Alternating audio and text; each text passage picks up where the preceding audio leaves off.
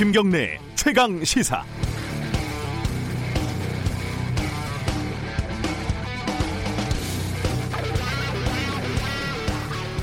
자유한국당이 선거법 개정에 반발하면서요. 어, 연동형 비례제를 도입하면 비례한국당 같은 위성정당을 만들겠다 이렇게 엄포를 놓고 있습니다. 금융도 실명제를 하지만 차명계좌 몰래 쓰는 사람들이 있고 전화도 차명으로 대포폰 몰래 쓰는 사람 있다고는 하는데요. 무려 국회의원 선거에서 차명 정당을 만들겠다는 거죠. 낯설기는 한데 예전에 북한에 야당이 없고 우당이라고 노동당의 어, 노동당이죠. 거기는 위성 정당들이 있을 뿐이라는 교과서가 언뜻 떠오르기도 하고요. 정치적으로는 매우 불안정한 남미의 위성 정당들이 난립한다. 뭐 이런 뉴스가 생각이 나기도 합니다. 이게 법 위반도 아닌데다가 민주당이랑 4 플러스 1 너네들이 먼저 무리하게 선거법 바꿨으니까 우리는 살 길 찾으니까 찾아가는 거니까 불만 있으면은 선거법을 바꾸지 말던지 뭐 이렇게 말하는 거죠. 간단하게 얘기하면요. 하지만 실제로 일이 진행이 돼서 자유한국당이 비례한국당 같은 걸 만들면 아마 꽤 여러 정당이 내가 진짜 한국당 위성 정당이다 이렇게 주장하고 나설 어, 뭐 그런 상황도 생길 수 있습니다. 아마 민주당도 비례민주당 얘기를 꺼내지 않기 힘들 겁니다. 여기에 실제 비례한국당이란 정당을 만들겠다고 창당준비위원회를 지난 10월 23일에 등록한 쪽이 있어서 자유한국당이 또 비례한국당이라는 이름을 쓸 수도 없을 거다 이런 전망도 나오고 있고요. 어, 지금 민주당을 중심으로 한 선거법 협상도 석패율이니 연동형 캡을 몇 석에 씌울 거니 이러면서 논란이 커지고 진행이 잘 되지 않고 있습니다. 이쯤 되면 뭐 좀 난장판입니다. 20대 국회 마지막 선거법 협상은 이렇게 의석 확보를 위한 만인에 대한 만인의 투쟁 이런 식으로 가고 있습니다. 그런데 애초에 선거법 개정을 왜 하려고 했는지 기억이 나시나요? 우리 선거제도가 국민을 제대로 대표하지 못하고 있다. 한마디로 사표가 너무 많다. 그래서 연동형 비례제를 도입해 보자. 이거 아니었나요? 어, 반대든 찬성이든 지금 벌어지고 있는 복잡한 일들을 평가하려면 이 기본 전제 여기서 출발을 해봐야 될 겁니다. 12월 23일 월요일 김경래 최강 시사 시작합니다.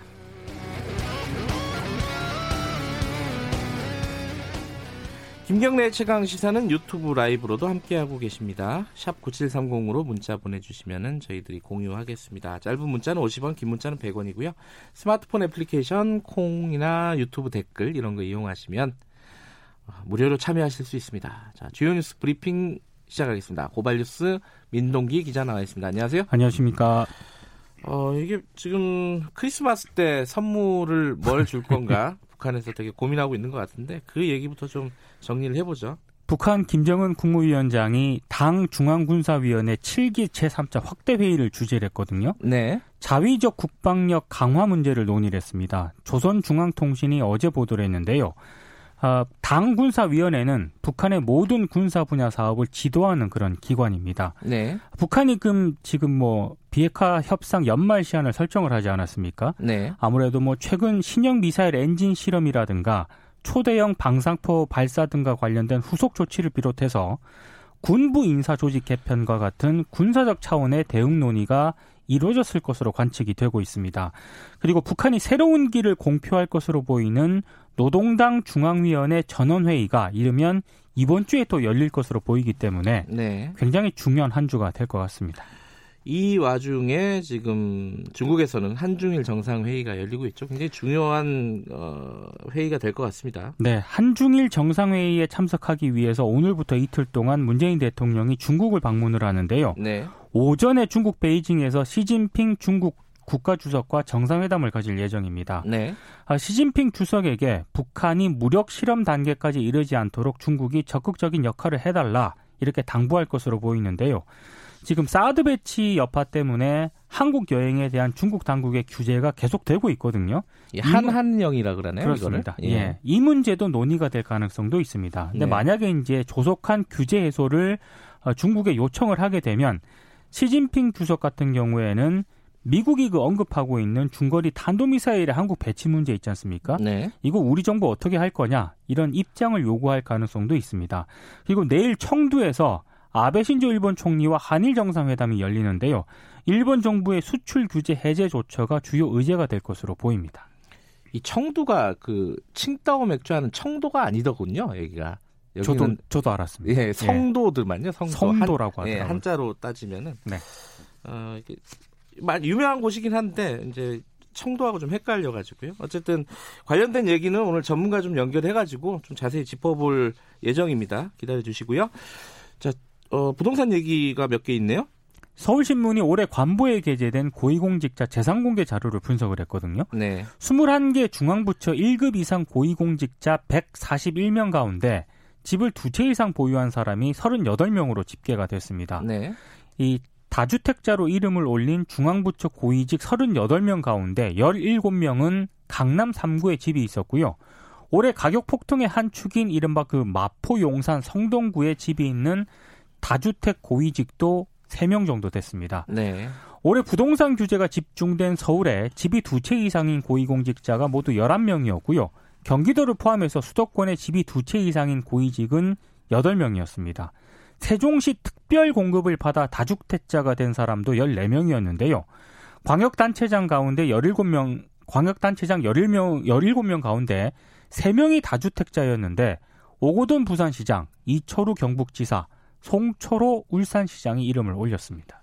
아, 송초 울산시장이 여기서 또 등장하는 등장을 하고 있습니다.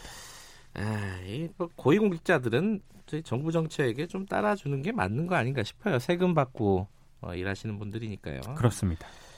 어, 근데 다주택자들은 여전히 많다면서요? 11채 이상이 3만 명이요? 와. 3만 7천 명을 지난해 이제 넘어섰다고 하는데 그러니까 11채 이상을 가진 사람들이라는 거잖아요. 역대 최대치라고 합니다. 허허, 예. 통계청이 2018년 주택 소유 통계 세부 자료를 어제 공개를 했는데요. 네. 지난해 11월 1일을 기준으로 주택을 11채 이상 보유한 사람이 정확하게 3만 7,487명으로 조사가 됐습니다. 네. 2017년보다 2.1% 증가한 수치라고 하고요. 네. 주택을 6채에서 10채 정도 가진 사람도 늘었는데요.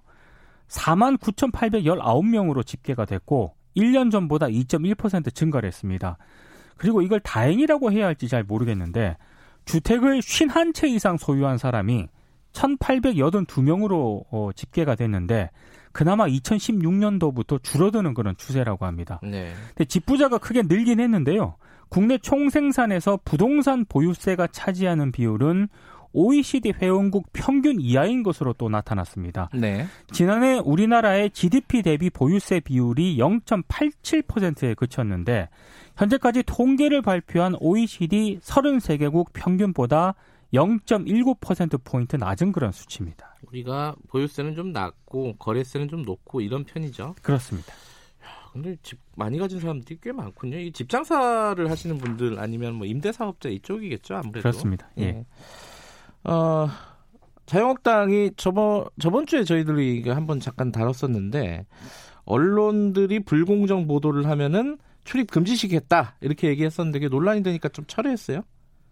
바로 이제 철회를 했는데요. 네. 그 1, 2차 사전 경고 이제 3차에는 출입 금지를 하겠다. 이른바 삼진 아웃제였는데 네. 어, 한국당 미디어 특별위원장인 박성중 의원이 어제 정론관에서 기자회견을 열었거든요. 네. 공정하고 균형 잡힌 보도를 해온 언론사와 기자들 사이에서도 삼진 아웃 조치에 대해서 우려하는 목소리가 나온다는 점을 받아들여서 해당 조치를 유보하기로 했다고 밝혔습니다. 네. 어, 처음부터 좀 무리였어요. 이거 무리수였습니다. 예, 예. 검찰, 법무부도 이런 비슷한 걸 했다가 또 철회했잖아요. 그렇습니다. 그렇죠. 뭐 언론들이 아무리 어, 미워도 이 아예 출입을 그러니까 취재를 봉쇄하는 것은 좀 말이 안 되죠. 네. 근데 어, 어제 좀 굉장히 좀 이례적인 일이 있었습니다. 경향신문에서 갑자기 독자들에게 사과하는 성명을 발표를 했어요. 이게 이게 뭐죠? 한국 기자협회 경향신문 지회가 사과문을 발표를 했는데요. 네. 그 지난 12월 13일자 경향신문에 게재될 예정이었던 한 기업에 대한 기사가 이 기업의 요청을 받고 삭제된 것에 대해서 사과하는 그런 내용입니다. 아마 그 기업을 비판하는 기사였겠죠. 비판하는 그러니까, 예. 기사였던 것으로 보이고요. 예. 어, 이 기사 삭제를 요청을 하면서 구체적인 액수의 협찬금 지급을 약속을 했고 또 경향신문 사장이 기사를 쓴 기자와 편집국장에게 전화를 걸었다고 하고요. 네. 이 기사 삭제에 대해서 동의를 구했다는 겁니다. 근데 편집국장이 음. 이의를 제기하지 않았고 기사가 삭제된 이후에 해당 기자가 사표를 냈다고 이제 밝혔는데 일단 뭐 사장하고 편집국장 기사를 쓴 해당 기자와의 면담을 이 경향신문 지혜가 실시를 했고요. 네. 사실관계를 확인한 후 지난 19일 기자총회를 열었다고 합니다. 사장과 편집국장, 광고국장이 모든 책임을 지고 사퇴하기로 결정을 했는데 세 명 다요. 세명다 어. 이제 사퇴를 하기로 결정을 했다고 합니다. 예. 일단 향후 뭐 내부 진상조사위원회를 꾸려가지고요. 예. 이번 사태를 면밀히 조사하겠다는 그런 방침입니다. 어, 경향신문이니까 그래도 이런 일이 벌어지는 거 아닌가라는 생각도 들기도 하고 기업들이 언론에 미치는 영향력이 점점 커지고 있다 이런 부분도 좀 보이는 것 같고 그렇습니다. 조금 더 자세한 내용 이 기업들이 기업이 어딘지는 나오고 있잖아요 얘기가 알고 있는데 일단 뭐 예. 해당 언론사에서 익명으로 보도를 했기 때문에 예. 그 부분도 뭐 포함해 가지고 좀 진상이 나오면은 한 번 더 다뤄야 될 내용인 것 같습니다. 오늘 여기까지 듣겠습니다. 고맙습니다. 고맙습니다. 고발뉴스 민동기 기자였습니다. 김경래 최강 시사 듣고 계신 지금 시각은 7시 36분입니다. 최강 시사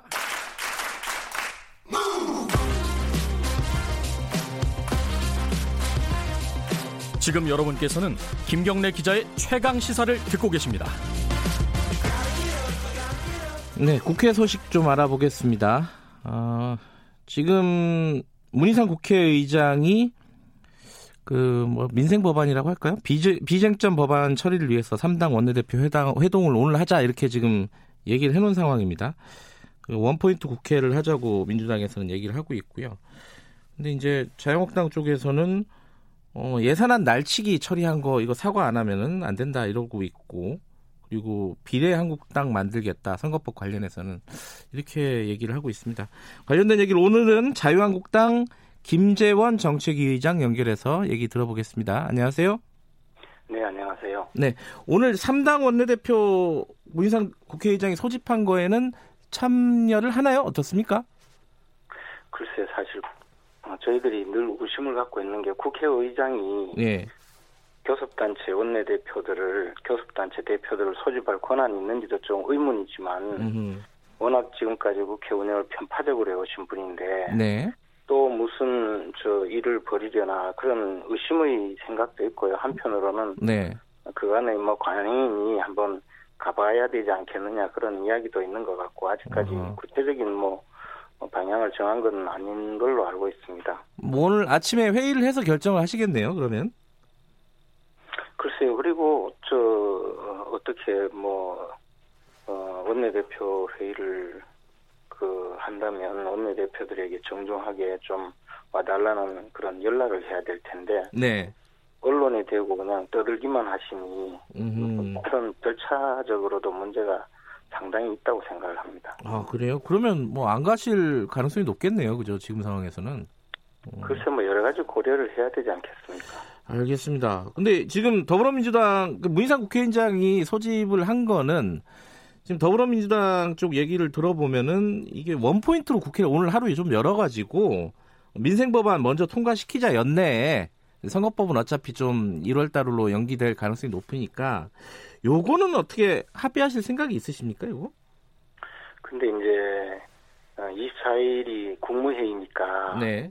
그 전에 예산안도 국무회의 처리를 해야 되고 또 그 예산 부수법안도 국무회의를 통과시켜야 된다. 예. 라는 일정에 맞춰서 국회의장이 그 청와대의 그 일정에 맞춰서 네. 회의하겠다고 하는 것 자체가 음흠. 지금 입법부가 완전히 그 청와대의 하수인으로 전락한 것 아니겠습니까? 음흠. 그리고 그렇게 되려면 네. 지금 그 마치 도둑처럼 예산안을 날치기 처리한 데 대해서 네. 어떤 형태의 그 어, 재발 방지 대책이라도 있어야 될 텐데 네. 지금까지 도리어 그 다른 이야기를 하고 계시거든요. 네. 그러니까 뭐 저희들은 그 점에 대해서 조금 다른 생각이 있을 수가 있죠. 아직까지 음. 뭐 방향을 정한 것도 아니고 또 사실 언론에 대고만 자꾸 떠들지 네. 그 저희들이 정식으로 진지하게 어떤 제안을 한 적도 없다고 알고 있습니다. 아하.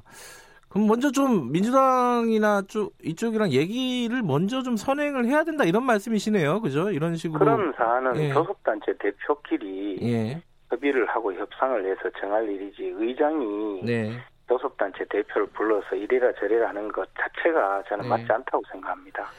어, 이제 자유한국당 쪽에서는 어 이렇게 뭐랄까요 받을 수 있는 상황이 아니라고 말씀하시는 건데 민주당에서는 어, 원포인트 국회 열자 이러면은 어, 자유한국당 빼고라도 열겠다 이런 의지로 보이세요? 어떠, 어떻게 보십니까 지금 상황은? 그러니까 다시 말씀드리지만 국회가 네. 국회법에 따라 교섭단체 대표가 협의를 해서 국회 일정을 잡도록 하고 있거든요. 네. 그런데 지금은 그 국회법의 대원칙이 무너지고 가장 편파적인 의장이 자기 멋대로 국회를 운영하고 있고 교섭단체 대표의 협의에 의하지 않고 국회가 굴러가고 있거든요. 네. 이런 불법적인 발상들 자체가 정상적으로 국회가 운영되지 않고 있다는 것이죠.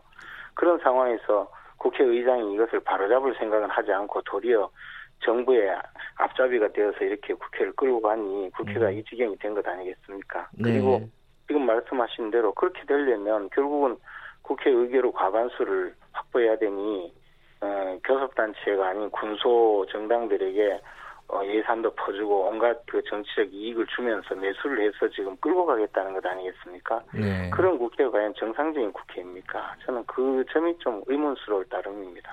예, 뭐 민주당이나 어, 국회의장 쪽이나 뭐 다 각자 할 말들은 있는 것 같긴 한데 어쨌든 자유한국당에서는 지금 상황에서는 뭐 참여할 수 있는 동기가 없다 이런 말씀이시네요. 지금 그런데 선거법이 한참 진행이 되다가 사실상 교착 상태가 돼버렸어요. 4 플러스 1, 이른바 4 플러스 1 협의체에서 도요. 근데 자유한국당은 지금 이게 통과가 돼버리면은 어, 비례한국당 만들겠다고 지난주에 밝히셨잖아요. 여보세요? 그런데요. 예, 예. 그 부분은 뭐 계속 구체적으로 진행이 되시는 건가요?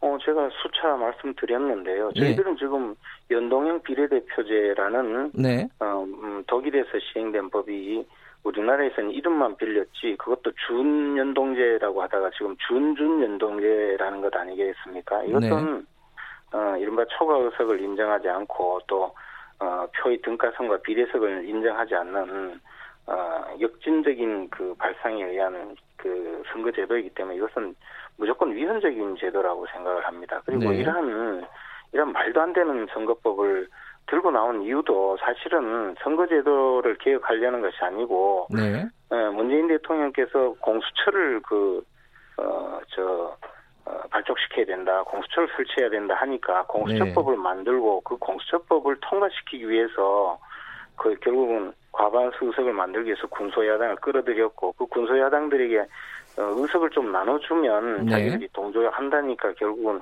어, 이 지경까지 온 것 아니겠습니까? 그러니까 음. 당연히 선거법은 이것은 정상적인 선거법이 아닙니다.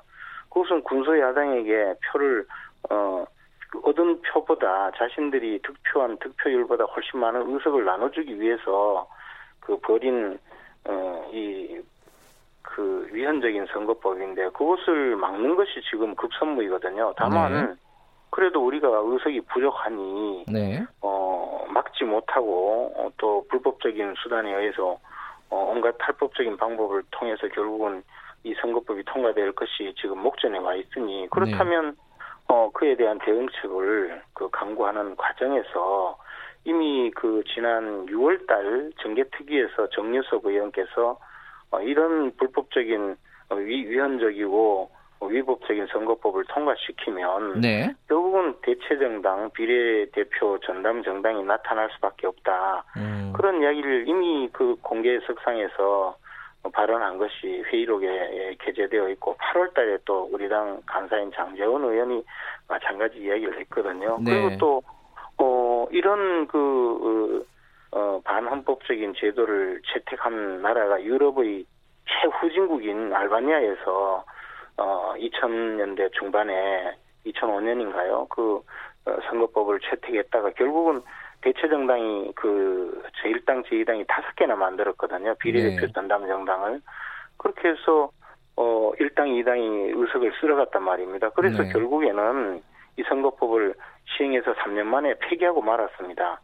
우리나라에서 이 제도가 채택된다면 우리 당은 물론이고 민주당도 내부에서는 이미 비례민주당이니 하는 이야기가 공공연하게 네. 어, 의원총회에서 나오고 있거든요. 네. 그것은 어, 이런 성, 이런 위헌적인 선거법을 만들어서 네. 비례대표 의석 수를 정당 득 투표율과 다르게 배분하는 경우에는 결국 비례대표 전담 어, 정당을 만들어서 선거에 대응할 수밖에 없게 만드는 것이거든요. 음. 지금 민주당은 어, 지금까지는 이 개혁, 선거 개혁, 정치 개혁 그렇게 개혁 장사를 하다가 이제 와서 생각해 보니 본전 생각이 나니까 네. 선거법 개정에 좀 미온적이거나 또는 어쩔 수 없이 지금까지 해온 그 전력이 있으니 회군하지 못하고 결국은 어 연동형 비례대표제라는 이름으로 어 새로운 그 선거법을 어, 통과시킨다면 그분들도 또 저 비례대표 전담 정당을 만들려고 할 겁니다. 그러면 네. 결국은 이 선거법은 일회용 선거법에 에, 불과할 것이고 아마 어, 선거가 끝나고 나서 위헌 소송이 제기되면 곧바로 또 위헌 판결을 받아서 어차피 폐기될 법이거든요. 음흠. 그래서 그런 과정이라면 음, 저희들은 이런 선거제도라는 것은 지구상 유례도 없는 선거제도를 채택해서 국민을 혼란시키고 정치사에 오점을 남기지 말고 네. 아, 이 선거제도는 인정해서는 안 된다는 것이고 만약에 그래도 우리가 그만큼 경고해도 어쩔 수 없는 길을 간다면 결국에는 비례대표 전담 정당을 만들 수밖에 없다라는 음흠. 것이 기본 입장입니다. 음. 근데 그게 이제 지금 어 입장뿐만 아니라 뭐 발기인을 200명 모았다 뭐 이런 얘기까지 들리는 거 보면 실제로 구체적으로 진행을 하고 계신다 이렇게 보면 되는 거죠. 그렇게 보면 되는 거죠 라고 말씀하시니까 말씀을 드리겠는데 구체적으로 진행되는 건 없습니다. 다만 예. 어. 비례대표 어, 전담 정당을 만들기 위해서는 어, 정당 그, 그 발기인을 만들어서 예, 예. 어, 설립 준비위원회를 구성해야 되거든요. 그렇죠. 근데 예. 우리 당 정도의 당력에서 200명 만드는 거는 반나절 만에 아, 그래요? 뭐 어. 향만 하면 금방 그거 뭐 만드는 것도 아무것도 아니고 그렇군요. 예. 당원 5천 명 어, 만드는 것도 뭐 하루 이틀 만에 만들 수 있는데 그게 음. 뭐 그렇게 대수겠습니까? 예. 정당 설립하는 것이 우리 저 어, 당내 그 오랜 전통을 가진 우리 당에서 만약에 그걸 만든다면 한순간에 만들 수 있는 것이고 예. 그 다음에 단계로 어 뭐 정의당이나 이런 분들 또 음, 손학규 대표 이런 분들이 걱정을 많이 해주시던데 네. 그그 저 걱정하실 필요가 없는 것이 우리가 만들 것으로 예상되는 비례대표 전담 정당 이그 요즘 흔히 말하는 비례한국당을 만들면 그 당은 선거운동을 할 필요가 없는 당이거든요. 우리 당의 우당이다라는 것이 알려지기만 하면. 우리 당 지지자들이 지역구에서 우리 당 후보자를 어, 투표를 하고 나서 어, 비례대표 정당은 어디에 투표를 해야 되는가를 알려주는 것만 네.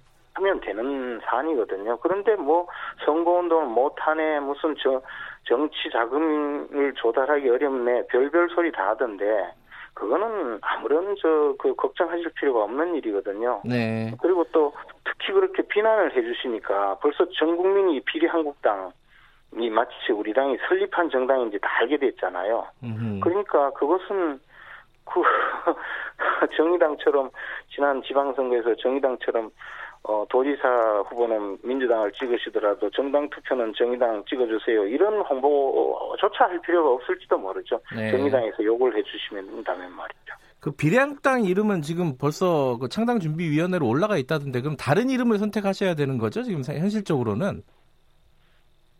그렇겠죠. 어쨌든 뭐 음. 근데 어, 비례한국당이라는 이름은 이제 그 네. 어, 공개적으로 비례대표 어, 저 전담 정당의 한 예로 말씀드린 것인데 예. 글쎄 이제 다른 분께서 비례한국당이라는 이름으로 창당 준비위원회를 구성해서 등록을 하셨으니 예, 예. 저희들은 또 우리 당의 저 어, 우당이 알겠습니다. 어떤 당인가라는 것을 알려줄 수 있는 이름이라면 뭐 상관이 없다고 생각을 합니다. 예. 그러나 아. 뭐 아직까지는 뭐 그런 정당을 만들거나 만약에 준비를 했다면 벌써 이름이 나왔을 텐데 저희들이 전혀 아직 준비하지 않고 네. 있으니 그저 비례한국당이라는 이야기를 한 것이겠죠. 예, 마지막으로 하나만 더 여쭤보고요. 그 지난주에 그, 그 국회에서 폭력 사태 있었잖아요. 근데 그 부분에 대해서 이제 정의당하고 민주당이 좀 어, 사과를 요구하고 있는데 자유한국당에 어, 이 부분은 어떻게 대처하실 생각이세요? 글쎄 이제 그 부분은 뭐 저희들이 직접 어, 눈으로 보지 못했고 네. 또 제가 현장에 있지 않아서 잘 모르겠습니다. 근데 음. 과거에 보면 늘 폭력 사태 일으키고 그 한 분들은 또 따로 있거든요. 그래서 음. 저희들이 지금 그 문제에 대해서 뭐 네, 따로 대, 대꾸할 지금 상황은 음. 아닌 것 같고 네. 예 저도 뭐 국회에서 폭행을 당한 적이 있는데 그거 예. 뭐다 성난 그 시민의 그 화풀이라고 생각하고 별로 문제 삼지 않았었거든요. 알겠습니다. 예. 항명 그런 일이 가끔씩 있었죠. 예, 예. 예, 오늘 말씀 여기까지 드릴게요. 고맙습니다.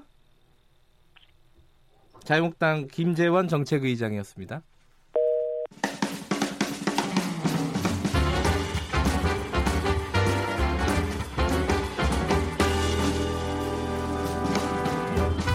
여러분의 아침을 책임집니다.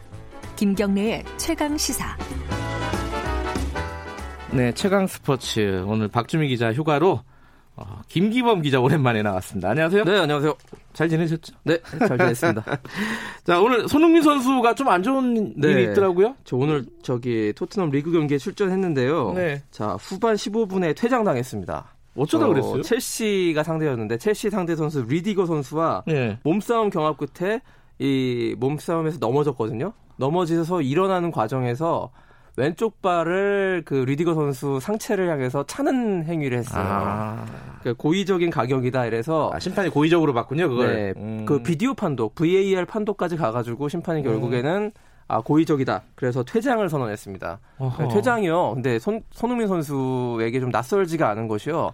2019년에만 5월 달, 11월 달, 그리고 12월 네. 이게 세 번이나 퇴장당했는데 굉장히 좀 흔치 않거든요. 네. 한 해에 퇴장을 세 번 당한 선수는 여기 프리미어리그 통계를 보니까 2010년 이후로 9년 만이라고 해요. 음. 그래서 손흥민 선수에겐 별로 불명예스러운 어떤 이 일이라고 볼 수 있겠고요. 연말에 지금 경기가 계속 예정돼 있는데 이거 어떻게 그러니까요. 이게 퇴장당했으면 다음 경기에 출전 정지거든요. 그렇죠. 무조건. 그렇기 때문에 그 지금이 크리스마스 박싱데이라고 하는데 음흠. 그 박싱이라는 게 그 크리스마스 박스 선물 네. 그걸 뜻하는 것인데 프리미어리그가 선물처럼 경기를 많이 하- 합니다. 이 팬들에게 음, 서비스 차원에서 연말에 그렇군요. 26일에도 잡혀 있고 29일에도 잡혀 있고 1월 2일 이렇게 강행군이 있는데 여기에서 손흥민 선수가 이탈하게 돼 있기 때문에 네. 토트넘 전력에도 굉장히 큰 타격이고 오늘 경기도 2대 0으로 졌어요.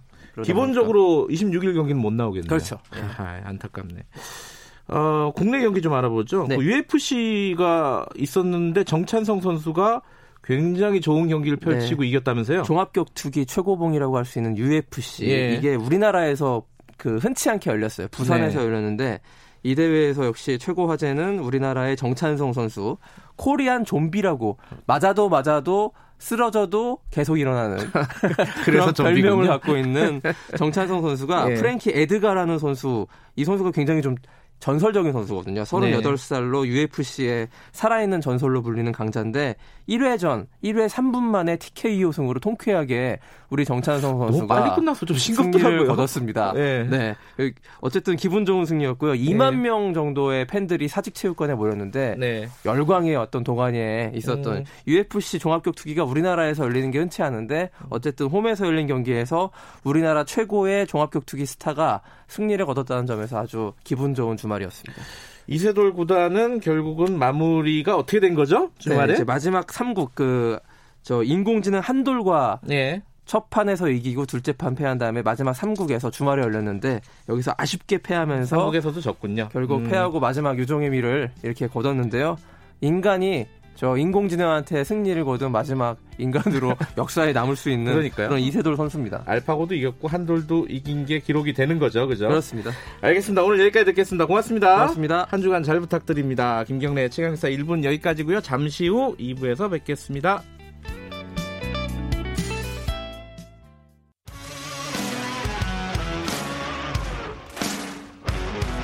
탐사보도 전문 기자 김경래 최강 시사.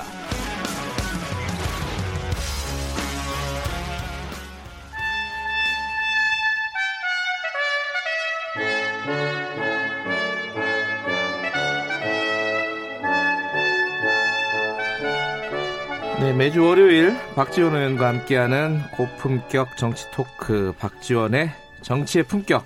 오늘도 대한신당 박지원 의원님 나와 계십니다. 안녕하세요. 고품격 도저히 안 됩니다. 이렇게 모든 것이 꼬여가지고 네. 어? 갈등이 연속되는 것은 이게 진짜 어떻게 해요? 북미, 남북, 음. 미중, 한일 안 꼬인 것이 하나도 없어요. 경제, 노동계, 그중에, 정치권. 그 중에 제일 많이 꼬인 게 또 정치죠. 국회. 예, 국회. 음. 오늘 국회를 좀 얘기를 하려고 했더니 벌써 시작부터 그렇게 또 세게 나오시네요. 모든 게 다 꼬였다. 지금 한 일주일 조금 더 남았어요. 2019년이. 그렇죠. 예. 그 연내 뭘할 수 있을까? 이제 뭐 딴 거는 다 이제 조금 이따 얘기를 하도록 하고요. 국회부터 좀 얘기해 볼게요.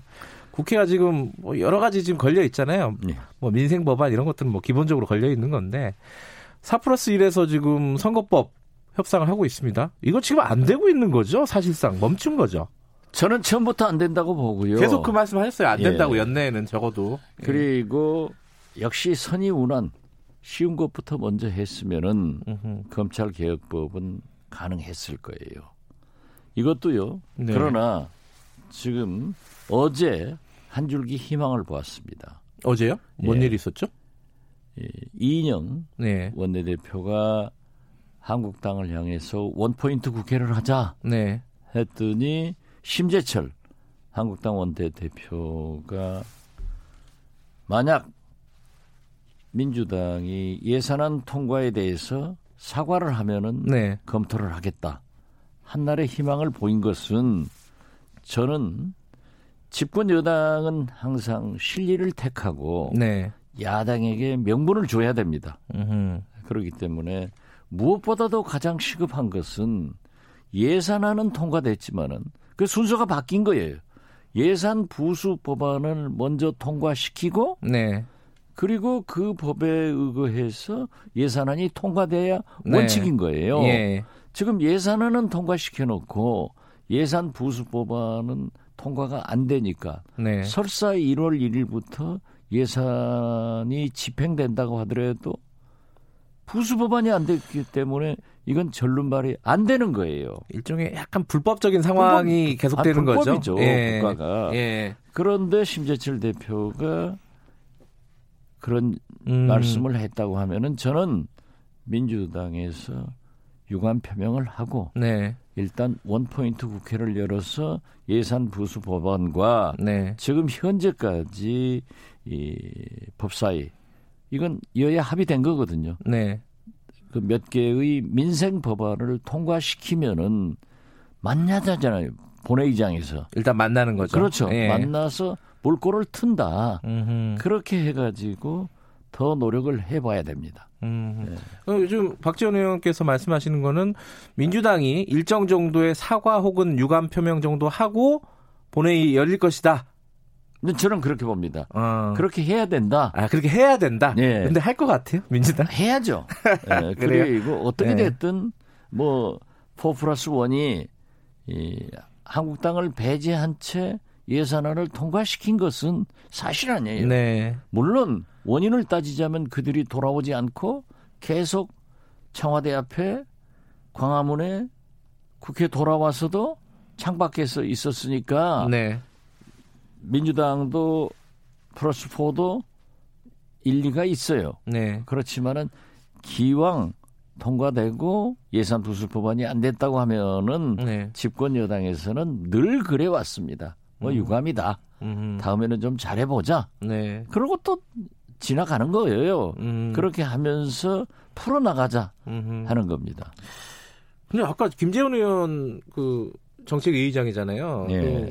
그 방금 전에 인터뷰를 했는데 그 얘기를 하시더라고요. 그 이제 문희상 국회의장이 이제 원내대표들 모여라 이렇게 얘기를 했더니 아니 그 자꾸 그 문희상 국회의장이 왜 원내대표들 모아가지고 청와대 일정에 맞춰가지고 국회를 열려고 하냐. 이거는 원내대표들끼리 알아서 하는 거지. 국회의장이 왜 자꾸 그런 식으로 하냐. 편파적으로. 이 얘기를 하더라고요. 이거 어떻게 보십니까? 그것은 김재원 정책위 의장이 한번 어거지 써본 얘기고 국회를 정상화할 책임은 의장한테 있는 거예요. 예. 그렇기 때문에 원내 교섭단체 대표들이나 네.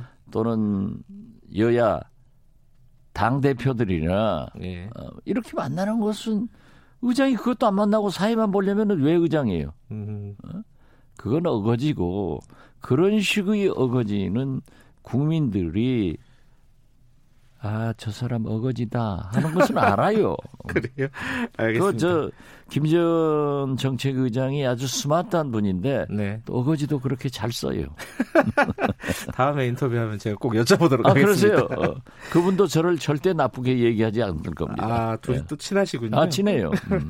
근데 지금 민주당 그4 플러스 1 쪽에서 이 선거법 협상이 한창 진행되는 도중에 어, 이게 뭐, 한쪽에서는 신의 한 수라 그러고, 한쪽에서는 꼼수 중에 꼼수다, 이렇게 얘기를 하는데, 비례 한국당 만들겠다고 아예 공식적으로, 어, 공개적으로 얘기를 했어요. 이게 어, 가능한 겁니까? 어떻습니까? 안 되죠. 안 해야 되고, 꼼수고. 법적으로 가능하다는 거 아니에요? 법적으로 가능하죠. 아, 그리고, 예. 민주당에서 그것도 생각 못 했다고 하면은 전략 부재죠. 음. 당연히 그러기 때문에 제가 얘기를 계속 했지 않습니까? 선의운환하고 빨리 검찰 개혁 이런 거 하고 정치 개혁 즉 선거구 조정 문제는 뒤로 밀려라 음흠. 밀어놓고 거기에서 합의를 해 나가자. 네. 그러면 한국당도 그분들도요 집권을 수십 년 했고 네. 야당을 12년 했습니다. 네. 민주당만 머리 쓰는 게 아니라 그분들도 전략을 써요. 음흠. 그렇기 때문에 아, 법적으로 가능한 걸 턱 던져 놓으니까 진퇴양난 아니에요. 네. 아직 입장이 난처한 것은 민주당이에요. 어. 그 사실상 예. 한국당의 제2중대는 친박신당이 지금 우리 공화당으로 태동해서 같이 하잖아요. 네. 이번에도 보십시오. 국회로 태극기 부대 불러들인 것은 황교안 플러스 조원진이에요. 네. 그 두 분이 불러들인 거예요. 음. 이미 일중대, 이중대 역할을 역할 분담을 해서 하고 있어요. 네. 네. 그걸 말하지도 못하고 또 그걸 보니까 우리가 위성 정당을 만들어서 법망을 피해갈 수 있다.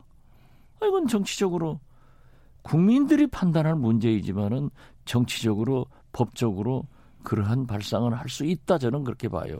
그러나 국민들이 정치라고 하는 것은 법을 뛰어넘기 때문에 네. 국민 정서적으로 그러한 일을 해서 되겠느냐 이 문제는 남는 거죠. 근데 표 계산을 해보면 나중에 이제 현실적으로 민주당도 비례민주당 만들어야 된다 이런 얘기 안쪽에서 나오지 않겠어요? 지금 그런 얘기 나오던데. 그러니까요. 예. 그렇게 가면은 1당, 2당이 죽으러 가는 거예요. 안 그래도 국민들이 지금 양당의 거대 양당의 폐해에 대해서 음. 싸우기만 하고 있잖아요. 네. 어? 만약 안철수 국민의당이 그대로 분열되지 않고 안철수가 지키고 있었다고 하면은 지금 이런 것은 없었어요. 그 조정이 가능한 거죠. 네. 근데 아까 이제 쉬운 거부터 처리를 했어야 된다. 그래서 이제 어, 검찰개혁법부터 처리를 했, 하는 게 맞았는데 그 지금 상황이 꼬이지 않았느냐 이렇게 말씀하셨잖아요. 네. 근데 지금 뭐 정의당 입장이라든가 다른 사플러스 안에 이제 다른 정당들 이제 작은 정당들 입장에서 보면은 선거법을 지렛대로 해갖고 어, 다른, 저, 그, 저희, 뭐야, 검찰개혁법으로 가야 되는 건데, 선, 이거 검찰개혁법 해버리면 선거법이 나중에 어떻게 될지 보장이 안 되니까 그런 선택을 하는 거 아니겠어요? 그러나, 네. 대통령과 집권 여당이 약속을 하면은, 네. 약속을 하면은 선거법은요, 모두 보십시오. 원론적으로는 그렇습니다. 어? 20대 국회 초에, 네. 개원 1년 이내에 21대 선거법을 만들어 놔야 원칙입니다. 네네. 네. 그렇지만은 말은 그렇게 하면서 항상 국회 끝날 때쯤 가서 내년 선거 시작할 바로 직전에 만들어져요. 그렇죠. 예, 그렇기 때문에 이제 궁지까지 가야 지혜가 나오듯이 음. 저는 상당히 어려울 겁니다. 그래서 음. 저는 지금도 그렇게 예산 부수 법안과 민생 법안 본회의에 올라가 있는 통과를 위해서 원포인트 국회를 제안한 민주당도 잘했고 또 적당한 사과를 하면은 해주겠다 한 네. 한국당도 잘한 거예요. 지금은 잘한 것 중심으로 가서 국회를 정상화 해줘야 된다 이거죠. 음. 그렇게 해가지고 지금 저는 석패율 제도에 대해서는 우리 군소 정당들이 네. 양보를 해야 된다. 아 그래요? 예, 어. 하지 말아야 된다.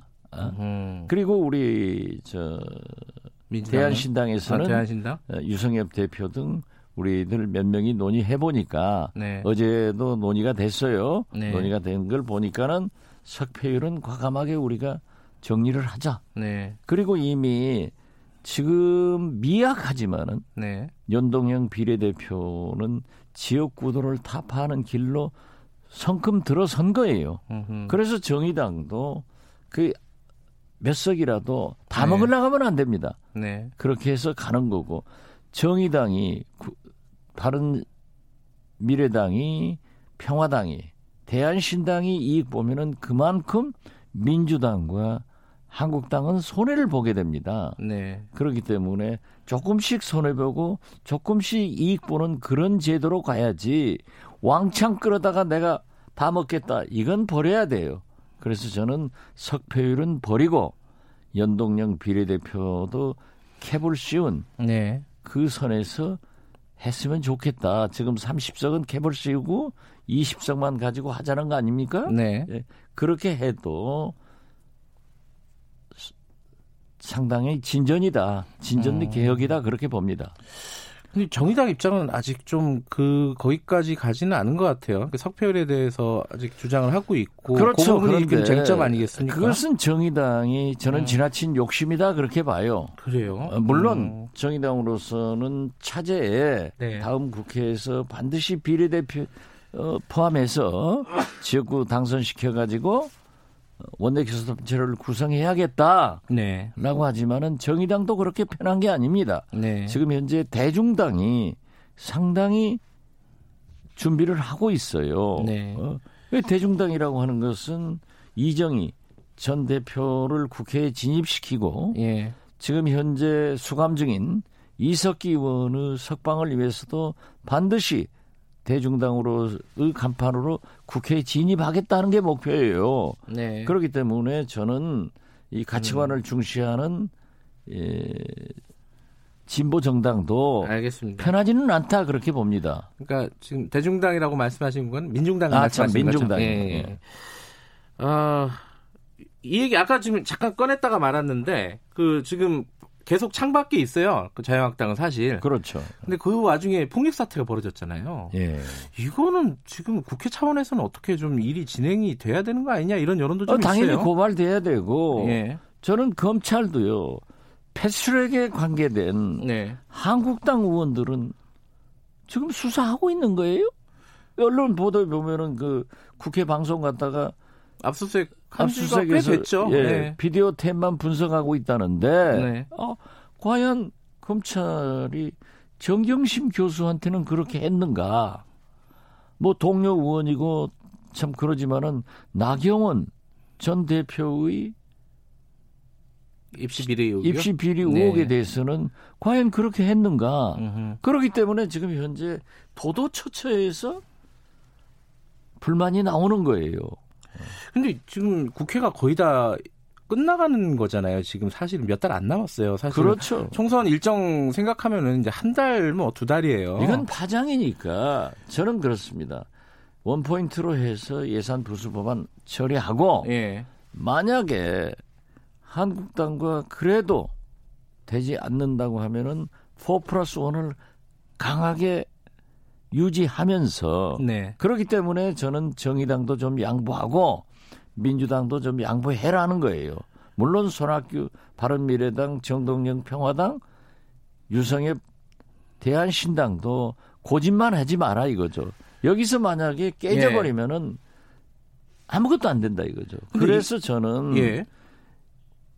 강화시켜 가지고 결국 검찰 개혁 네. 선거법도 의장과 함께 당명이 치는 거예요. 안 치고 밀려가면 아무것도 안 돼요. 무능한 어. 여당 돼요. 그러고 프로세서 정세균 총리 인준까지 해내야 된다. 음. 지금 이 판국에 한국당이 절대 비준동의 안 해줍니다. 근데 지금 그 인준동의 안 해줘요. 예. 황교안 대표 같은 경우에는요. 지금 정광훈 목사랑 사실상 손을 잡은 셈이 돼 버렸잖아요. 아 그러니까 거기는. 근데 이, 이 막판에 이 전략이 뭐, 뭔지 잘 모르겠어요. 아, 그러기 때문에 예. 배수, 보수 대연합 해석을 어떻게 예. 하시는지. 어. 비박 친 MB 예. 여기서 또 하나 태동하고 지금 뭐 신문 광고 내고 어, 다 나왔잖아요. 네. 어? 오늘 또 지금 보면은 뭐 어? 박관영 어? 네. 뭐 이런 분들이 나서잖아요. 예. 그렇기 때문에 황, 황교안식 정치는 네. 저는 조종을 올려간다 그렇게 보고 있어요. 아, 그래. 지금 근데 자유한국당이 요 얘기 마지막으로 좀 하나 여쭤보고 타이밍이 역사 교과서 얘기 갑자기 또 꺼내는 이유는 또 뭘까요? 그러니까 모든 것을 예. 문재인 정 대통령의 발목을 잡아가지고 여기는 갈등으로 어? 분열로 선거를 해보려고 하는 거예요. 음. 그러면은 이 집단 지성의 우리 국민들이 거기에 응하냐? 모든 걸 다 잡는 거죠. 음흠. 발목 잡는 전문 정당이라죠. 네. 발목 잡는 전문 정당. 이러니까 안 되는 거죠.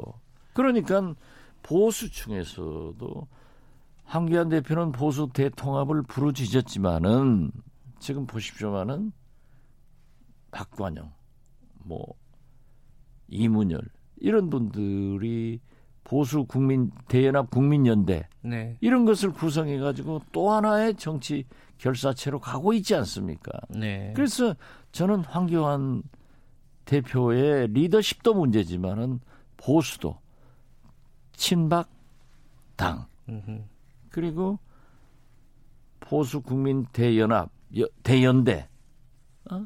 한국당 이렇게 분열로 가는구나. 음. 그렇다고 하면은 여기에 대한 책임을 황교안 대표는 질 수밖에 없을 것이다. 네. 그렇게 봅니다. 알겠습니다. 시간이 많이 지났네요. 네, 여기까지 듣겠습니다. 고맙습니다. 네, 감사합니다. 정치의 품격 박지원 의원이었습니다.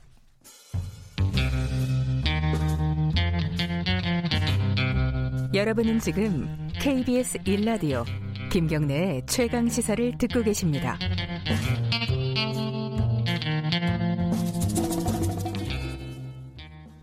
네, 어, 앞에 김재원 자유한국당 의원 얘기도 들었고 지금 박지원 의원 얘기도 들었습니다.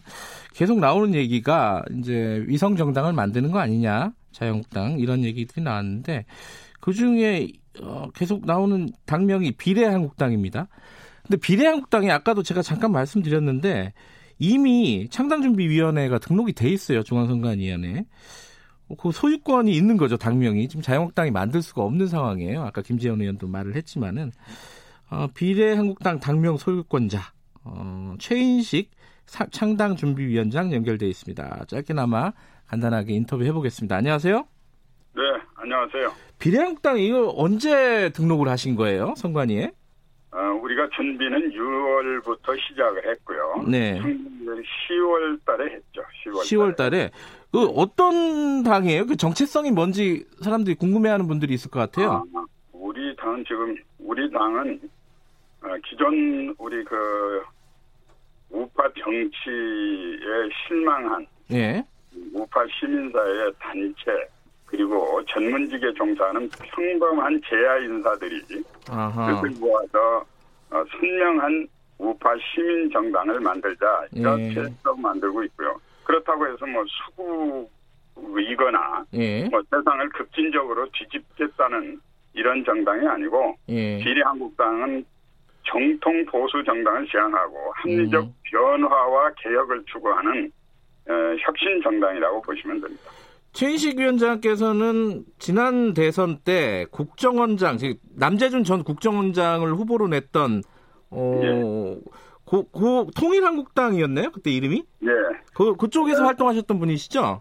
그쪽에서 활동을 한 것이 아니고 저는 예. 제가 당을 창당을 했죠. 아, 통일한국당을? 네, 통일한국당은 그래서 그때도 예. 그 어, 자유한국당 이쪽에서 어, 도저히 우리 국민의 네. 어떤 그 요구를 제대로 받들지도 못하고 예. 정치가 예. 제대로 안 되니까 예. 우리 시민사회 답답한 마음에 에, 이 개야 세력들하고 함께 에, 창당을 했고요. 지금도 우리 비례한국당은 자유한국당에 실망한 네. 에, 우리 시민사회가 그 안타까움에서 출발한 자유한국당에 대한 대한정당을 목표로 하고 출발한 정당입니다. 근데 이름을 왜 비례한국당으로 바꾸시는 거예요? 그 약간 아, 좀 위성 위성 정당 같잖아요. 아, 이거는 바꾸는 것이 아니고 예. 새롭게 창당을 하는 건데요. 예, 예. 이것을 비례라고 붙인 것은 네. 이 비례한국당은 원래 이제 우파 진영에서 보수를 분열했다는 그런 누명을 쓰기 때문에 네. 이런 걸 피하고 첫 단계에서는 우리는 아예 비례 대표만 내고 지역구를 내지 않겠다. 어, 어차피 우리의 역량으로는 에, 지역구를 내 가지고 당설된 가능성도 없기 때문에 그러나 정치를 바꿔야 된다는 열망은 강하기 때문에 네. 그러면 그 열망에 정당 득표만을 우리는 목표로 하자.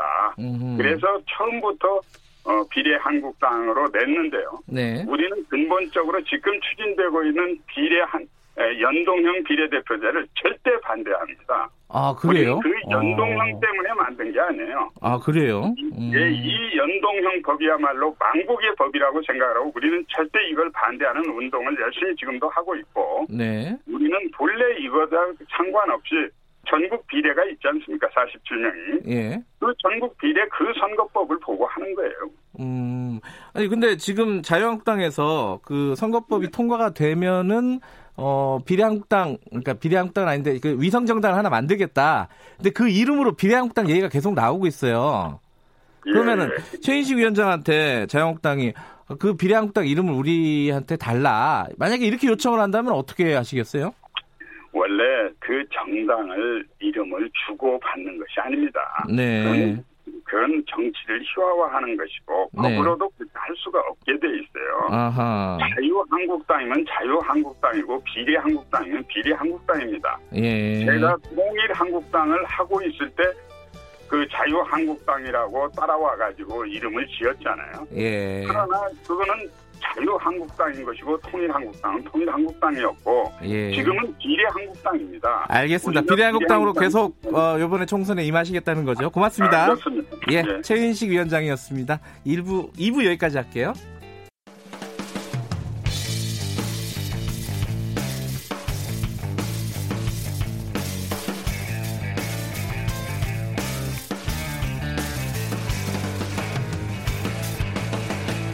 김경래의 최강 시사. 네, 김경래의 최강 시사 3부 시작하겠습니다. 어, 구 광주교도소에서 신원 미상의 유해 수십 구가 발견이 됐습니다. 이게 지금 이제 5.18 희생자들 어, 혹은 행방불명자들의 유해 일지 여기에 이제 관심이 모아지고 있는 건데요.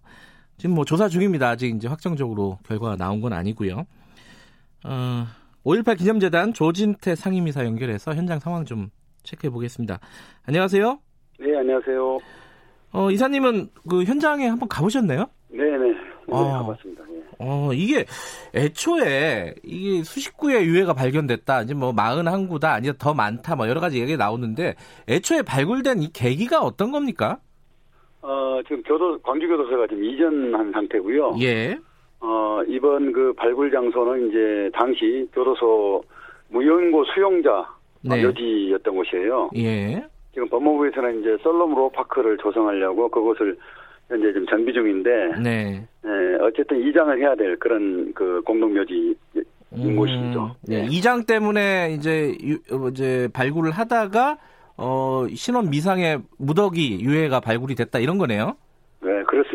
예. 근데 여기가 이 자리가 광주교도소 자리가요. 이게 아마 청취자분들도 이제 모르시는 분들이 많을 텐데 이게 그 행불된 그러니까 행방불명된 당시 그 5.18 희생자들이 안매장됐을 것이다. 이렇게 추정이 됐던 곳 아니에요, 예전에?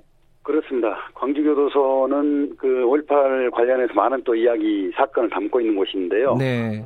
어, 5월 21일 이후로 이제 3공수여단이 교도소에 이제 주둔을 하고 있었고, 네. 어, 그 무렵에 이제 군 기록에 따르면 27, 8명의 희생자가 아, 있었던 걸로 좀 기록으로 나와 있어요. 네.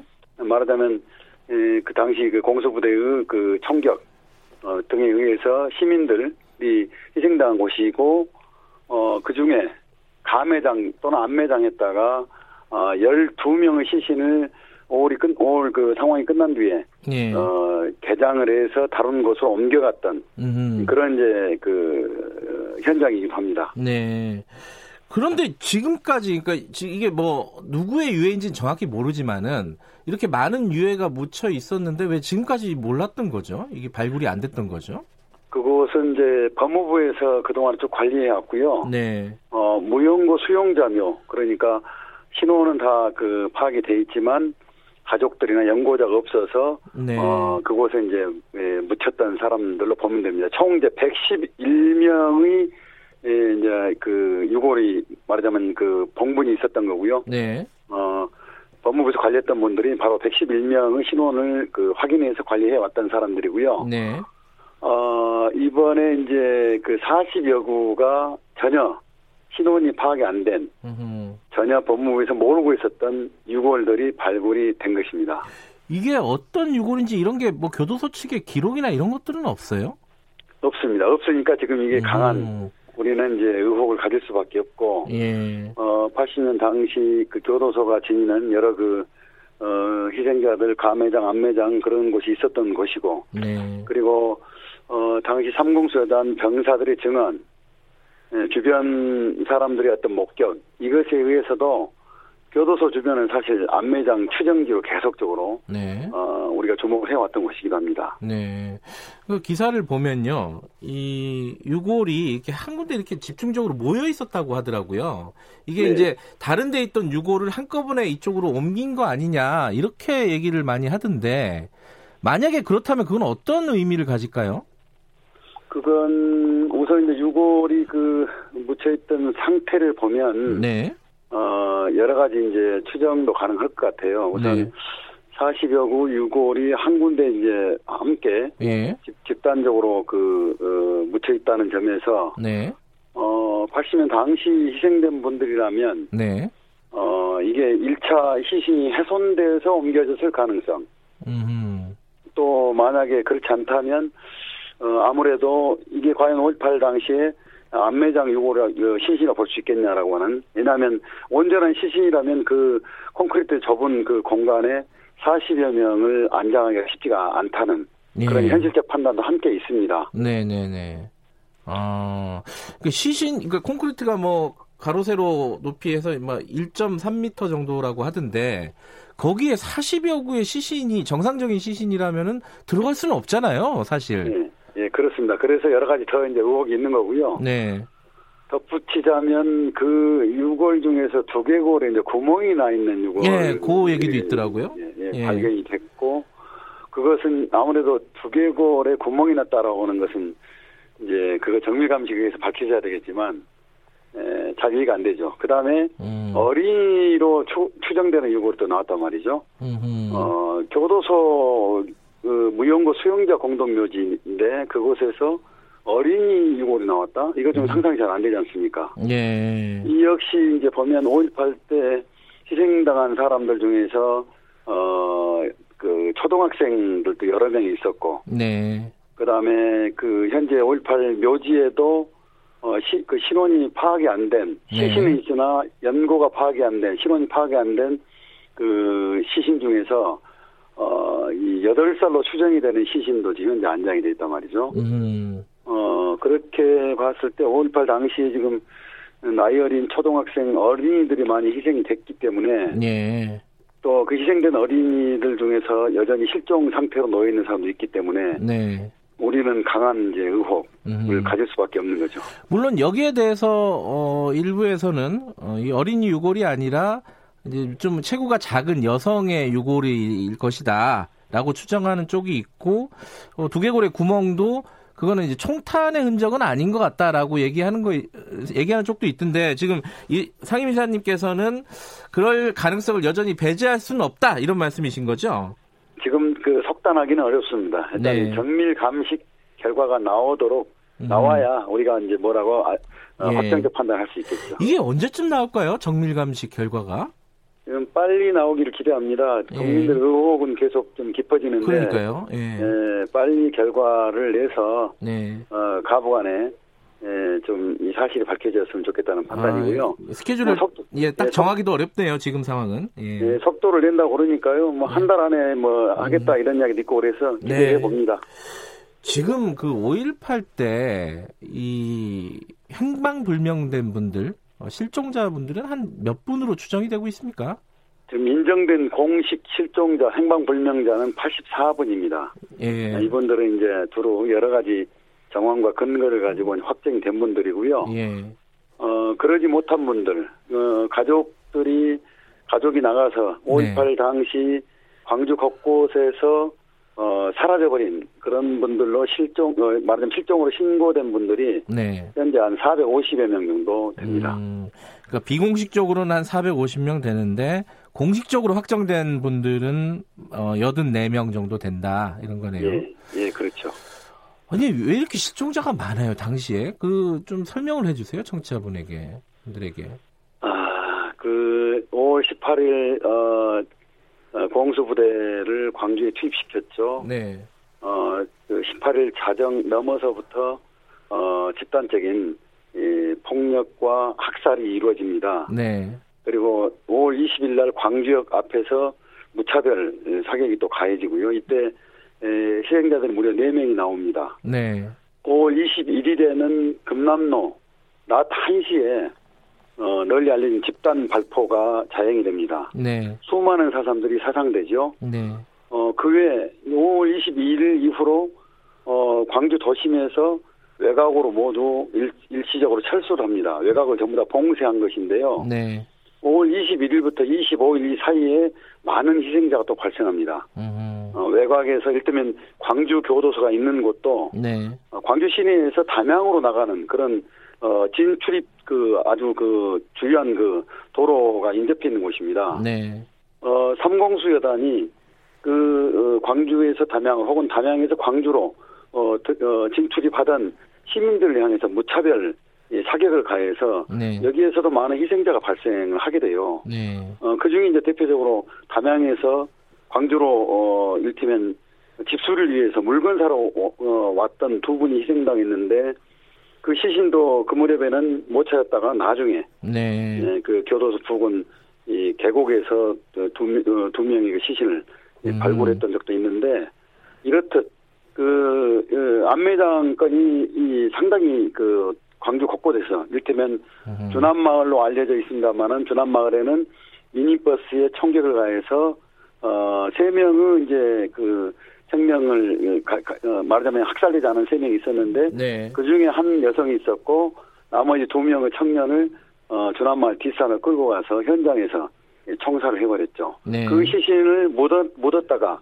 안매장했다가 그걸 그 목격한 주민의 주민의 신고에 의해서 나중에 발굴된 그런 네. 사례가 있는데 이렇듯 그 모울 현장에서는 그런 수많은 이 그 시민들에 대한 그 총살, 총격이 있었고, 어, 그 희생당한 분들을 어, 온당하게 네. 처리하지 않고 안매장해버린 이런 사건들이 이제 많았던 것이죠. 그러니까 총격이나 총살 뭐 이런 것들이 있었던 거는 그 전제로 하고 그 이후에 희생자나 피해자들을 어떻게 처리하는데도 군 당국이라든지 이런 사람들이 안매장이나 이런 아주, 아주 불법적인 처리 방법을 택했다 이런 거네요 당시에.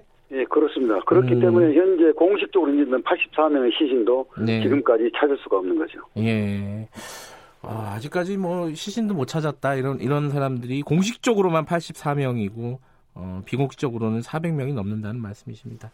자, 알겠습니다. 이거는 뭐, 어, 한 달 안에, 어, 뭐, 빨리 되면은, 한 달 정도 시간 걸리면은, 아마 정확하게 신원이나 이런 부분들이 나올 것 같긴 한데, 요건 그렇고요 지금 연결된 김에 요것도 하나 여쭤볼게요. 그 전두환 씨 재판이 있잖아요, 지금. 네, 그렇죠. 지금 어떻게, 어디까지 진행이 됐습니까? 요거 하나 여쭤보고 마무리할게요. 예. 네, 그, 조비오 신부에 대한 사자 명예훼손 그 형사 재판인데요. 예. 현재 아홉 차례 공판이 진행됐고 네. 어, 어쩔 수 없이 내년 1월까지 도 넘기게 됐습니다. 공판 음. 증인 신청한 공판이 진행 중이고요. 예. 어, 헬기 기총소사 관련한 건인데 예, 지금 전두환 변호인 측에서 네. 계속적으로 증인을 신청하는 바람에 예, 지체되고 있는 상황이고요. 거의 뭐 이제 확정적인 단계에 가 있고요. 어, 사자 명예훼손 제가 경미하다 할지라도 어, 전두환 씨의 여러 그 행태를 보면 예, 그대로 놓아줘서는 안 된다는 판단이기 때문에 재판부에서는 예, 그 아주 엄중한 네. 예, 처벌을 해야 한다 이렇게 저는 말씀을 드리고 싶네요. 전두환 씨 측은 지금 헬기 기총소사 없다는 게 계속 그 일관된 주장이죠. 전두환 씨 측은. 예, 예 그렇습니다. 없다고 주장하고 있고 예. 피해자들은 많은 피해자들은 목격자 혹은 피해자들은 그 증언들을 계속 하고 있는 상황이고 어, 국가 속에서도 그 현장 가, 그 감정을 통해서 이미 에, 헬기 기총소사의 탄핵이다 이렇게 확정을 한 바가 있죠. 이게 전두환 씨가 이 재판에 참석하냐 마냐 이게 이게 뭐 알츠하이머 때문에 참석을 못 한다고 뭐 변호인 측에서는 또 얘기하고 이 부분이 지금 쟁점이 돼 버렸어요. 앞으로는 뭐 참석을 하게 될 가능성이 있습니까? 어떻습니까?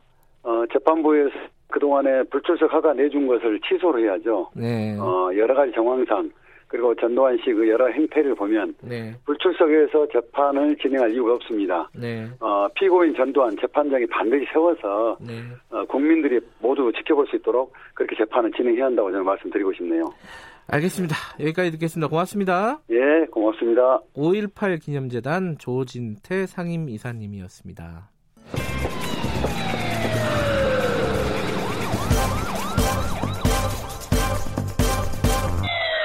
김경래 최강 시사.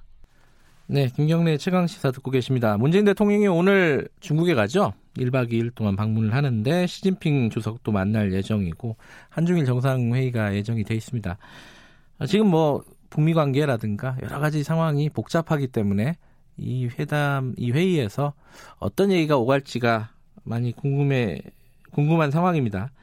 중국 현지에 계신 문희련 중국 정법대 교수님 연결해 보겠습니다. 안녕하세요. 네, 안녕하십니까. 뭐 오늘 시진핑 주석 만난다고 하고요. 리커창 총리도 만난다고 하는데 네. 어떤 얘기가 나올까요? 그 북한 얘기가 좀 주된 얘기가 되겠죠, 아무래도? 아, 그렇습니다. 크게 두 가지가 핵심 문제가 될 걸로 보고 있는데요. 네. 우선 전 양자 관계에 대해서 이야기를 하시, 하지 않겠습니까? 한중 양자 관계에 대해서요. 네. 어, 그리고 이제 나머지가 이제 한반도 비핵화 문제, 북한 북한 핵 문제에 대해서 아마 이야기를 주로 하시겠죠. 네. 그렇다면 이제 양자 양자 관련과 관련해서는 아마 문 대통령은 그 사드 배치에 대한 후속 조치 그 후속 조치 중에서 아직 네. 중국이 풀지 않 풀지 않고 있는 부분 그 막 단체 공동이라든가 무슨 한한령이라든가 네. 이라든가 이런 거 부분에 대해서 좀 조속히 이게 시행이 됐으면 좋겠다는 그런 뜻을 말씀하실 것 같고요. 네.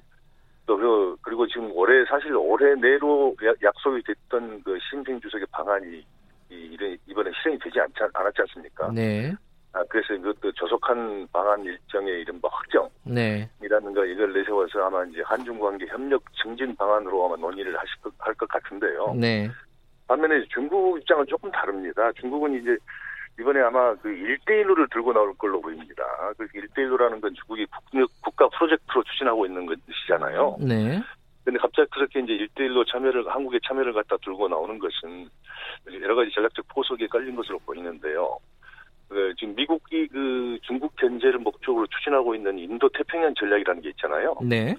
그래서 그 인도 태평양 전략에 한국이 참여하지 못하도록 이른바 선제적으로 대응하기 위한 그 조치로 이른바 1대1로 참여를 들고 나오는 거 아닌가 이렇게 네. 보이는 겁니다. 네. 그리고 이제 또 하나 우리가 주목이 되는 거는 그 미국이 추진하겠다고 발표했던 이른바 중거리 탄도미사일의 그 배치 문제가 있는데요. 네.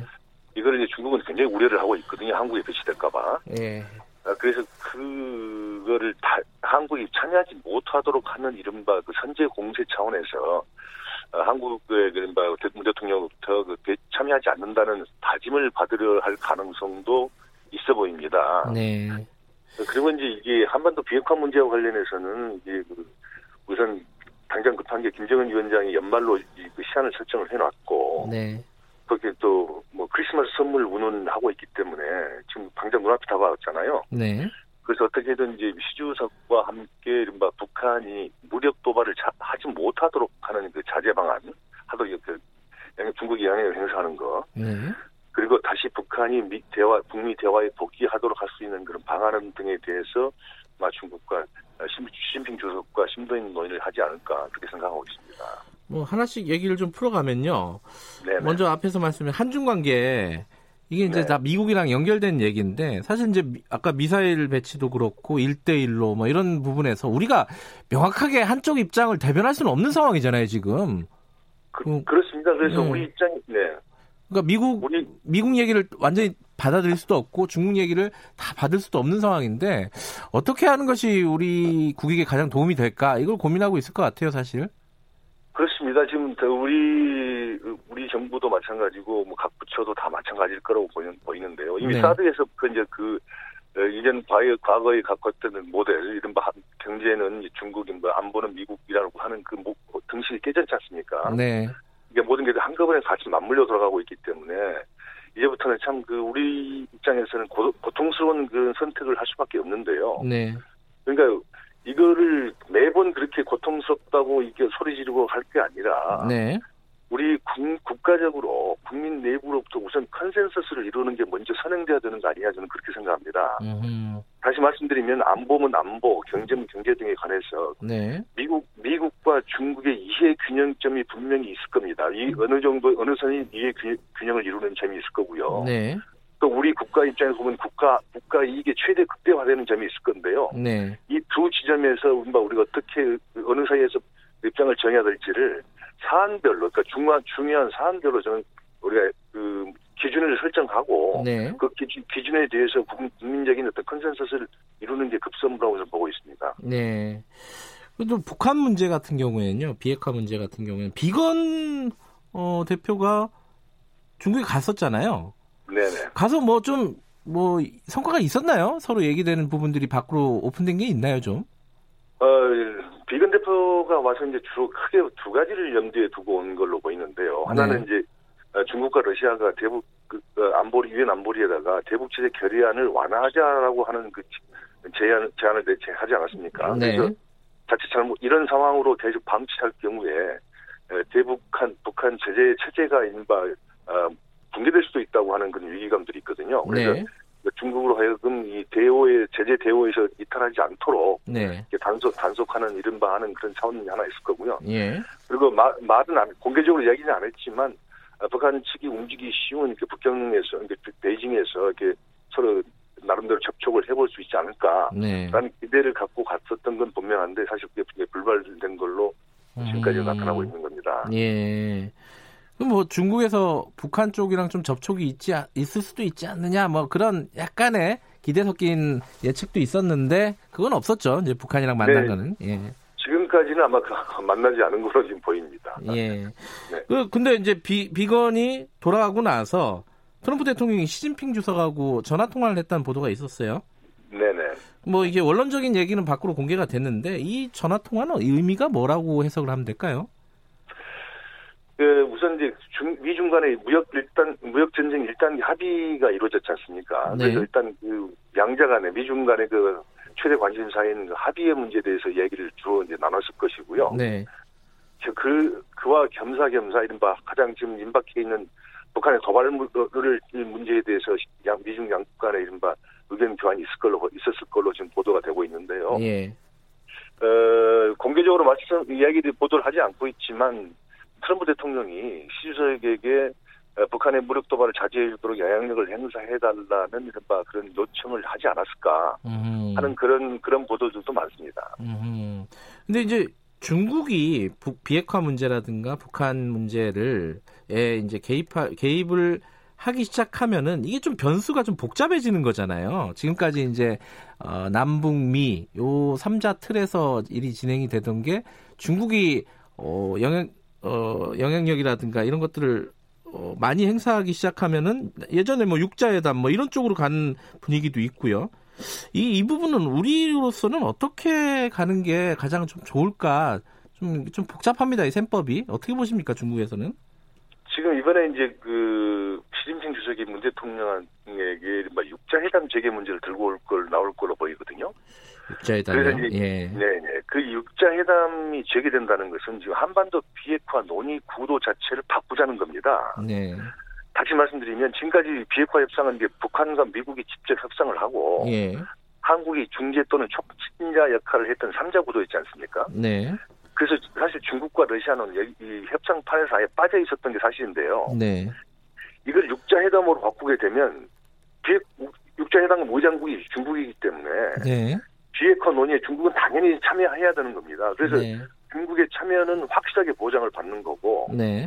거기다가 그동안 이제 한국이 해왔던 이른바 북한과 미국 사이의 중재자 또 내지는 촉진자의 역할을 한국 대신 중국이 하겠다는 그런 얘기를 하고 있는 겁니다. 네. 그래서 이렇게 되면 사실 이제 그 구도 자체가 바뀌게 되고 역할도 바뀌게 돼서 우리 입장에서 우리 그렇다고 해서 우리가 지금 선택할 수 있는 문제도 아닙니다. 그렇죠. 이거는 그건 북한, 아니죠. 음. 북한과 미국의 의사가 결정적으로 중요하기 때문에 에, 그건 좀 지, 켜봐야 되지만 제가 아는 하는 한도에서는 북한도 그렇고 미국도 그렇고 모두 육자 회담을 재개하는 데서는 지금 난색을 표명하는 것은 분명합니다. 네. 중국 입장에서는 근데 육자회담이라든가 어, 적어도 한중 미중 사자 구도 이렇게 만들려는 의도가 좀 있어 보이나요? 어떻습니까? 해석을 하자면 지금 상황을 당연합니다. 왜냐하면 지금 중국이 음. 가장 그 조바심을 냈던 부분은 한반도 비핵화 프로세스든 평화 프로세스든 간에 중국은 어, 주요 당사자국으로서 반드시 참여해야 한다는 건데 네. 지금 한반 지금까지 이루어진 한반도 비핵화 프로세스 같은 경우에 있어서는 중국이 배제돼 있었거든요. 네. 그래서 이 중국이 배제되는 상황에 중국은 굉장히 불만스러웠고 네. 이, 이 상황 자체를 깨야 되는데 지금 마침 상황이 북미 간의 협상이 계속 장기간 교차 상태에 빠져 있고 네. 지금 뭔가 하지 않으면 북미 협상이 결렬될 수도 있다고 하는 그런 위기감들이 팽배해 있기 때문에 네. 이거를 타개하기 위해서 할 수 있는 절호의 찬스가 지금이고 지금 중국이 뭔가 역할을 하면 이 판을 갖다 바꿀 수 있다고 지금 판단하는 것 같습니다. 네. 그래서 육자 회담도 들고 나오고 대북 안보 그러니까 유엔 안보리에다가 대북 안, 그 안보 어, 제재 완화 조치 같은 걸 갖다가 제안하는 거 음. 아닌가 그렇게 네. 보이는 겁니다. 그 중국 내 여론을 보면요. 이번에 북한에서 연말에 ICBM 혹은 뭐 그에 네. 준하는 어떤 발사체를 쏠 걸로 보고 있습니까? 여론은 어떻습니까? 이게 전문가들의 의견이라든가 중국 쪽에? 어, 중국의 입장은 분명합니다. 그러니까 중국도 사실 북한이 지금 IC, ICBM이라든지 아니면 인공위성을 쏠 가능성을 배제를 하지 않고 있는데요. 네. 다만 이거에 대해서는 중국 입장은 반대한다는 겁니다. 그러니까 음. 도발하는 것은 반대하는 거고요. 네. 그리고 북미 대화에 복귀하는 게 옳다. 그러니까 음. 대화에 대화를 재개하라. 음. 그리고 무력 도발을 자제하라 하는 게 이게 두 가지가 지금 기조를 깔고 있는 겁니다. 네. 다만 거기다 하나 하나를 더한다 그러면 북한의 불만도 합리적으로 보이니까 네. 미국도 그 북한의 불만을 해소할 수 있는 방안을 동시에 강구하는 게 어떻겠느냐 하는 게 지금 이게 음. 중국이 갖고 있는 입장이거든요. 네. 그, 그 연장 정상에 본다 그러면 오늘 사실 이제 문 대통령과 시 주석이 북한의 핵, 그, 무력 도발을 자제하고 관련해서 어떤 수위로 합의를 이루냐가 네. 굉장히 관심거리입니다. 네. 만일 우리가 지금 예상한 대로 어, 대화에 복귀해야 되고 무력 도발 자제해야 한다고 이렇게 이야기를 하게 되면 네. 한국과 미국, 중국 세 나라가 이른바 또좀 뭉쳐가지고 북한에 네. 무력 도발하지 말라고 반대하는 이른바 그, 그 이게 되, 되, 는 거거든요. 네. 그러니까 그럼 북한 입장에서는 굉장히 곤혹스러운 입장에 처하게, 음. 처하게 될 거고 네. 선택도 어려울 수가 있습니다. 네. 오늘 한중회담에서 어떤 결과가 나올지 어떤 수위의 발언이 나올지 한번 지켜보도록 하고요. 마지막으로 네. 그 시진핑 주석 내년 상반기에는 한국에 오게 되나요? 어떻게 예상하십니까? 지금 이번 그 정상회담을 준비하는 과정에서 흘러나온 얘기를 종합해 보면요. 네. 중국 측에서는 방한, 방, 방한 시기를 내년 3, 4월로 특정을 하고 있다는 음, 겁니다. 3, 4월이요? 예. 네네. 알겠습니다. 그래서 상반기, 네네. 예. 그래도 내년 3, 4월 한번 기다려보고요. 여기까지 듣겠습니다. 고맙습니다. 네, 감사합니다. 예, 중국 정법대 문일현 교수님이었습니다. 김경래 최강사 오늘 여기까지고요. 내일 아침 7시 25분 돌아옵니다.